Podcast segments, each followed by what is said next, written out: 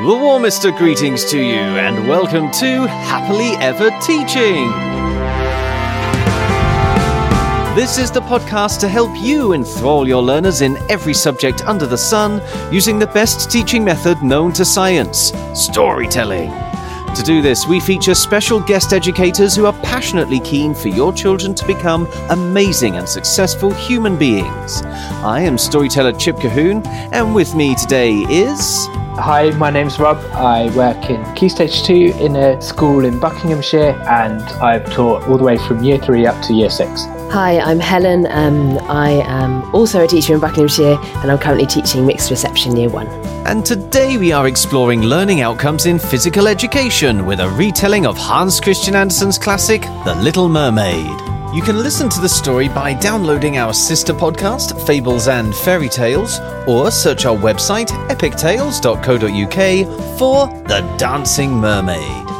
There you'll find a video of me telling the story that you can share with your children.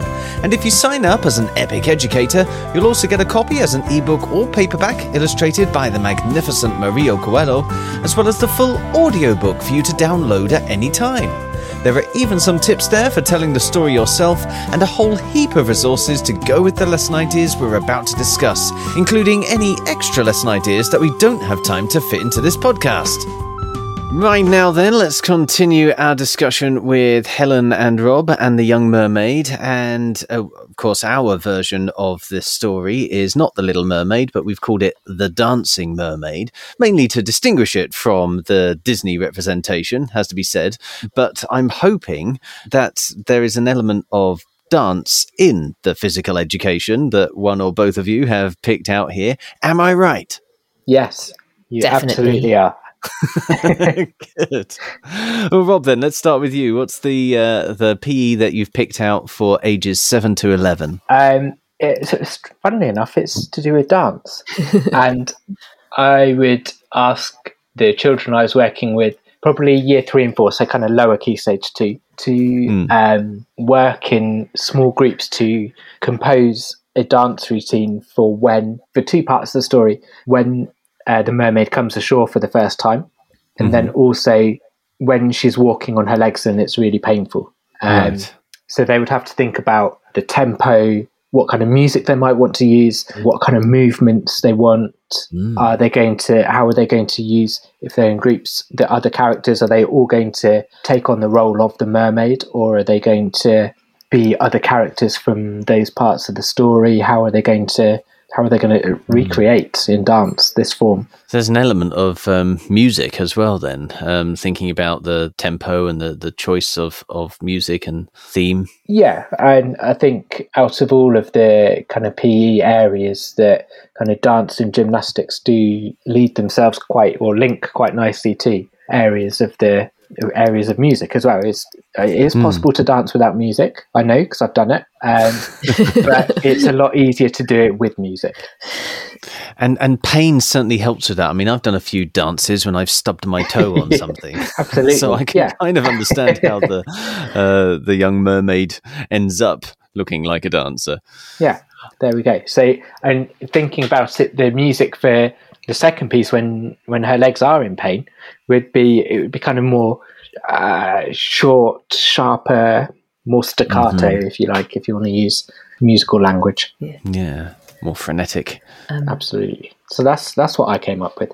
to add to that in terms of early years, but I think it's also relevant to Key Stage 2. Some ideas that have been shared with me by um, Abby, our, our podcast colleague around dance. So she she's made a couple of suggestions about introducing children. Well, firstly, we start with the idea of um, emotions in dance and helping children to understand that dances can express emotions by showing them some dance. Like you can use um, either a live performance if you're able to, or you can just use YouTube videos to watch maybe contemporary dancing. I don't know much about dancing. but I do know that um, there's a way you can express a lot of different emotions using contemporary dance. Um, Yeah. So help children to watch these performances and talk about them and and respond to them, um, and then create their own dances. And similarly to what Rob was saying, using pieces of music, music that might help them to s- sort of feel those different emotions and then express them through movement. And with younger children, um, I would start off just letting them be very free with their dancing, just encourage them to listen to music, the music first, and then encourage them just to move in the way that the music makes them feel. So if you carefully selected some different pieces of music, you could help them to to express those different emotions. And then something else that Abby pointed me in the direction of was the the idea that actually you can dance without legs. So looking at some people Ah. that that dance using their wheelchairs or people that people that don't have the use of their legs. Um, yeah. and there is i'll put it on the planning because i can't find it just now.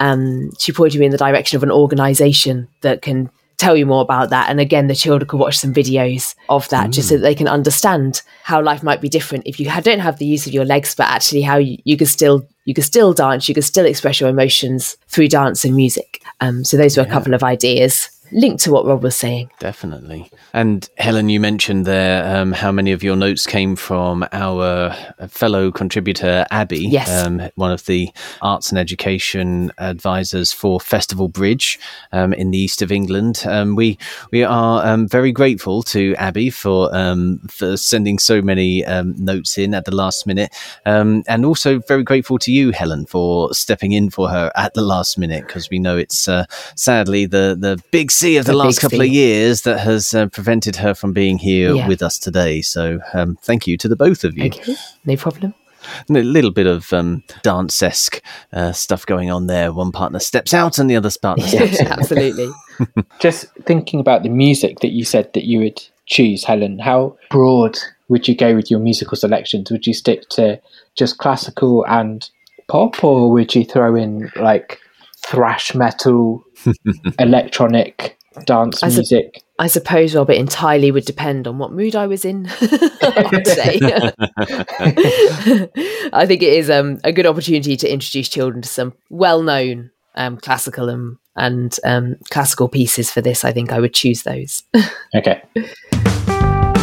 That's all we have time for in this episode, folks. And do you know what? I've just realised we missed a trick. We could have done our first ever podcast on swimming, because that, that's a PE thing, isn't it? Anyway, well, we'd love to hear your thoughts on everything we've discussed in this podcast. So please find us on social media using at Teach Happily or leave us a review using your favourite podcast app. You can also use social media to let us know if there's a subject you are soon to teach that you'd like us to cover. We would love to help. Please also share this podcast with your colleagues and help us start a story led revolution in classrooms around the world so children everywhere can learn in a way that's effective, memorable, and enjoyable all at the same time. Tomorrow, the young mermaid will help us teach religious education.